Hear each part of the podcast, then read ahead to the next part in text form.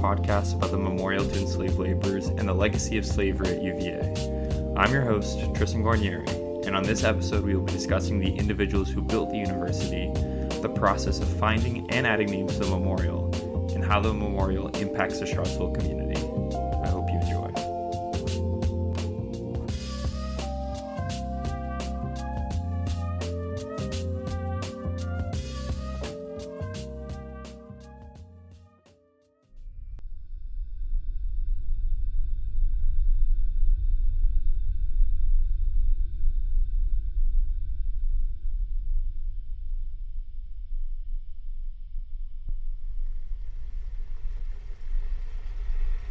In a dark charnel, filled with the stench of burning flesh, Lewis boils bodies.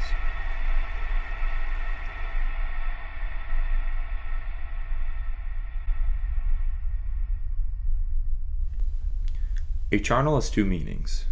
It is a place to store bones of the dead, which is why Thomas Jefferson designed it when constructing his anatomical theater at the University of Virginia. It was meant to give students surgical practice they couldn't get elsewhere primarily through the dissection of corpses. However, a charnel is also a place of violent death.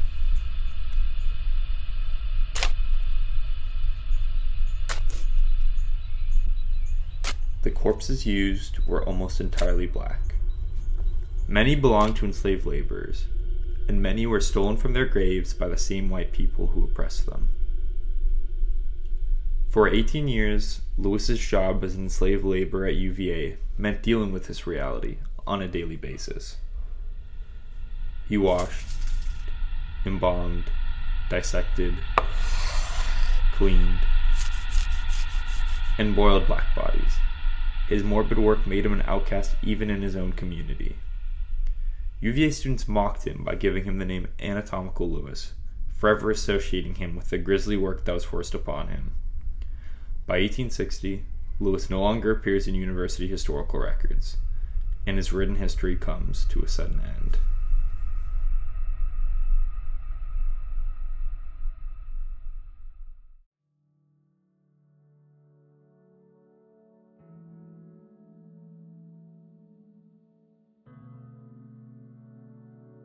Lewis is just one of 577 names on the UVA Memorial for Enslaved Laborers. Most of these individuals remain unknown, but they have not been forgotten. There are members of the Charlottesville community, including genealogists and direct descendants, who are trying to honor and call attention to enslaved laborers' contributions to UVA. However, this work is no small task. The memorial is built in a space visited by many different people every day, each bringing unique perspectives and interpretations. As UVA carefully works to acknowledge its problematic past, dealing with such sensitive information can be slow and difficult. It is even more frustrating when there's still so much left to do. Yet, progress is still being made. Recently, five new names have been added to the memorial thanks to the work of Myra Anderson, a descendant of enslaved laborers. We got the chance to talk with Myra about her family's connection to Jefferson and UVA. My family goes back seven generations to this community. I didn't realize that my family had any connection to the University of Virginia um, at all. My grandmother had told me a few times growing up that our ancestors were enslaved at Monticello, but I didn't actually believe that because we had visited Monticello in school and they never mentioned that there were slaves there. Myra is a direct descendant of the Hern family, who were not only enslaved laborers at Monticello, but also helped build the grounds at UVA. Her ancestors' names were left off the memorial when it was first constructed, even though there was substantial record of their time at Monticello and UVA. There were five others whose names um, were all over Monticello's records as having gone to the university, but when the memorial first became available for the public to visit, I noticed those names were not up there. According to the records at Monticello, David and Isabel Hern worked in the house, the fields, and in the shops. Their family has been described as a complex network of people who cross all social and occupational borders within the plantation. David and Isabella had three children who were purchased by men connected with the university David or Davy Hern, Lily Hern, and Thrimston Hern. Davy was actually my uncle by bloodlines. My aunt, Edith Hern, trained in the White House when Thomas Jefferson was there for seven years under a French cook. And for the last 15 years of Thomas Jefferson's life, Edith ran the kitchen, and alongside her, her sister in law, Fanny, they prepared meals every single day. Trained in stone cutting, Thrimston Hern helped construct the steps that led from the lawn to the second floor of the rotunda. He is even mentioned on the memorial timeline because of his contributions at UVA. This description, however, raised some concerns for Myra. I will tell you, I don't like what they wrote um, etched in stone on the timeline at the memorial as it relates to him.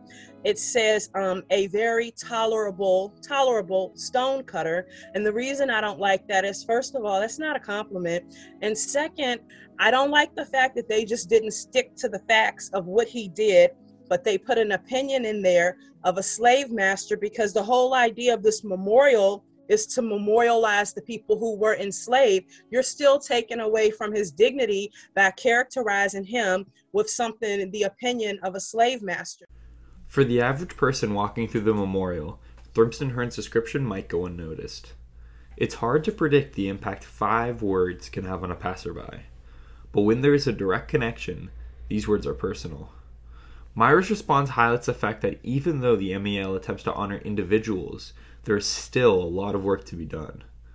Myra expressed that she thinks there should be a bigger focus on descendants. Luckily, it seems in this respect the university and Myra were on the same page. A memorial can only do so much, so UVA has taken steps in looking towards the future.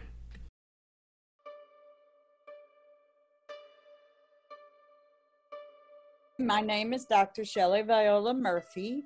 I am hired by UVA as the Descendant Project researcher to find the descendants of the enslaved laborers who basically built the university for Thomas Jefferson. Dr. Murphy is a genealogist. Genealogy is the study of families, family history, and the tracing of their lineage. But Dr. Murphy puts it in much simpler terms. Genealogy is about time, place and asking questions. Having the basic knowledge of genealogy is a plus. I've got 30 plus years as a genealogist, and I researched several different states on a personal level. Her research starts with the date and the name of a person who owned enslaved people. Dr. Murphy then searches online databases for any sign of these individuals in various plantations and communities across Virginia. Despite what many might think, a lot of her work requires researching white people who own enslaved people, in addition to the enslaved people themselves. They go hand in hand. You cannot do one or the other research without looking at the other. It just doesn't work that way, regardless of what people think. Her typical day involves making charts, asking questions, and using social media to reach people in the community. Dr. Murphy even created a Facebook group called Descendants of Enslaved Communities at the University of Virginia. I centered my research just on Central Virginia, and I thought that was more than enough because there's just me researching, there's no team or anything. And what I needed to do was control my environment. How will people find me? How will I find people? Dr. Murphy works alone, there is no descendant research team, just her working seven days a week doing as much as possible to track those the university tried to forget. The process is slow and painful, and success is never a guarantee. But even when names are found, getting them on the memorial can be just as difficult. Myra went through this arduous process, and she ended up changing the way UVA handled the addition of new names on the memorial going forward. Myra gave us insight into this process. 18 months of going back and forth with the university, which was at times very frustrating and also incredibly confusing. When I finally got connected with the right person, while they had figured out a system to get these initial names up there, they hadn't figured out a second system for vetting additional names. So they actually had to form a committee of descendants and I think faculty, a conglomeration of a lot of people, and come up with a way to to vet new names. At times I wanted to give up. Like I wanted to say, you know what, this this is just too long and too ridiculous and all of these things. I really wanted to get up, give up on the whole thing. But you know what? My DNA would not let me. You know, I, I felt the strength of my ancestors to keep pushing. In December, um, I got a letter from the university, and it basically outlined, they acknowledged that it had been a frustrating process for me, and they, you know, apologized for that and said that the names would be added, moving into that space and seeing those names. In one way, it was very powerful for me because it's like my ancestors made their mark on history by helping to build that university. And here I am, like seven generations later, and I'm making that same mark on history by making sure that their names are on this wall. Dr. Murphy is also making her mark on history, and for her, it is an emotional journey. My biggest challenge, which is a, is a lot of emotion when you do this type of research, it's a up and down. I love the success when I find somebody and then link them down to a, descendant today. But some of the challenge that I experience, and it's really kind of depressing, depressing too, is the first name only folks, because I feel I'm leaving somebody behind.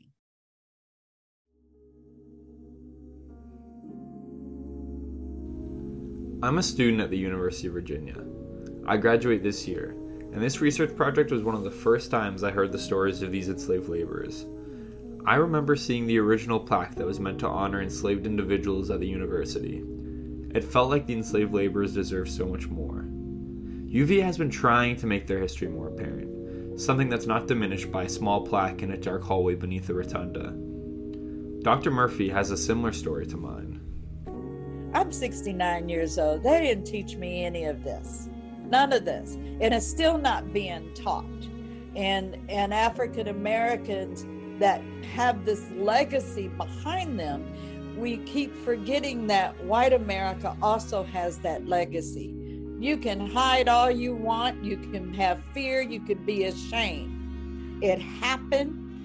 You need to help keep it from continuing to happen.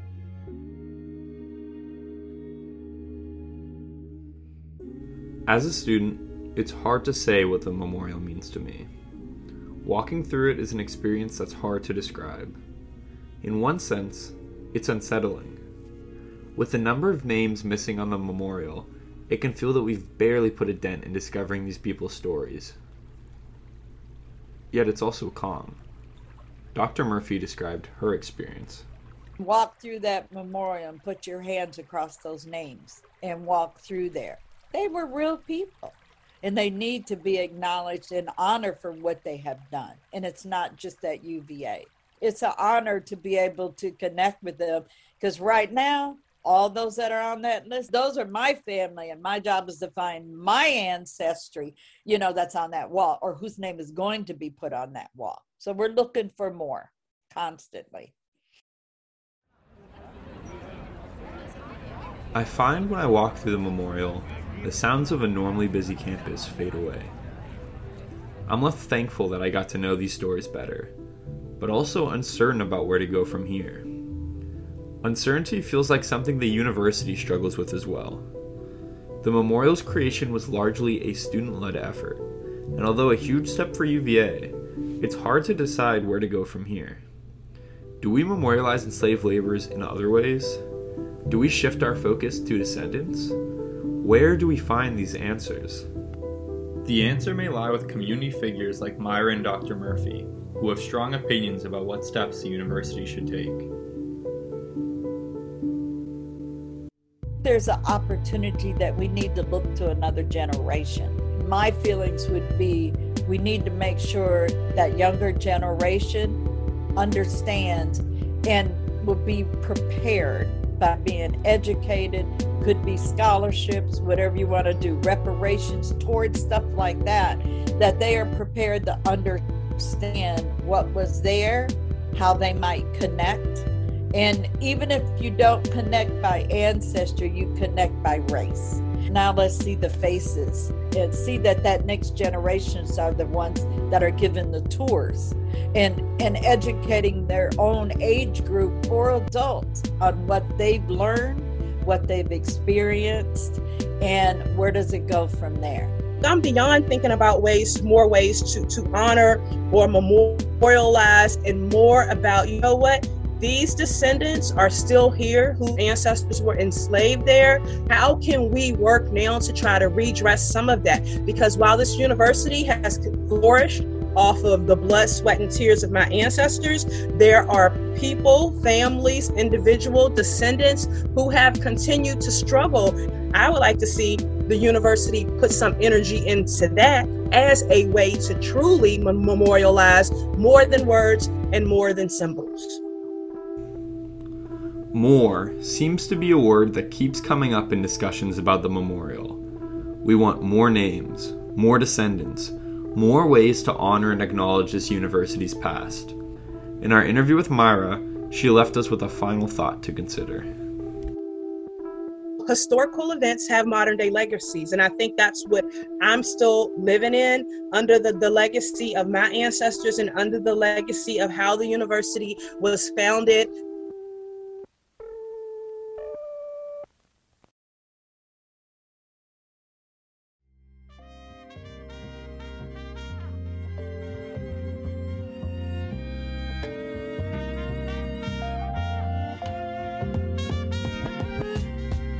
podcast was produced by Jesse Lynch, Abigail Grable, Alejandro Waquin, and Tristan Guarnieri as part of a collaborative project for Professor Steph Ceraso's Writing with Sound class at UVA. Special thanks go out to the UVA Special Collections Library, Dr. Shelley Murphy, and Myra Anderson. This podcast was made possible in part by funding from the UVA English Department. A full list of audio and textual sources used in the production of this podcast can be found in the transcript associated with this episode. Thank you for listening.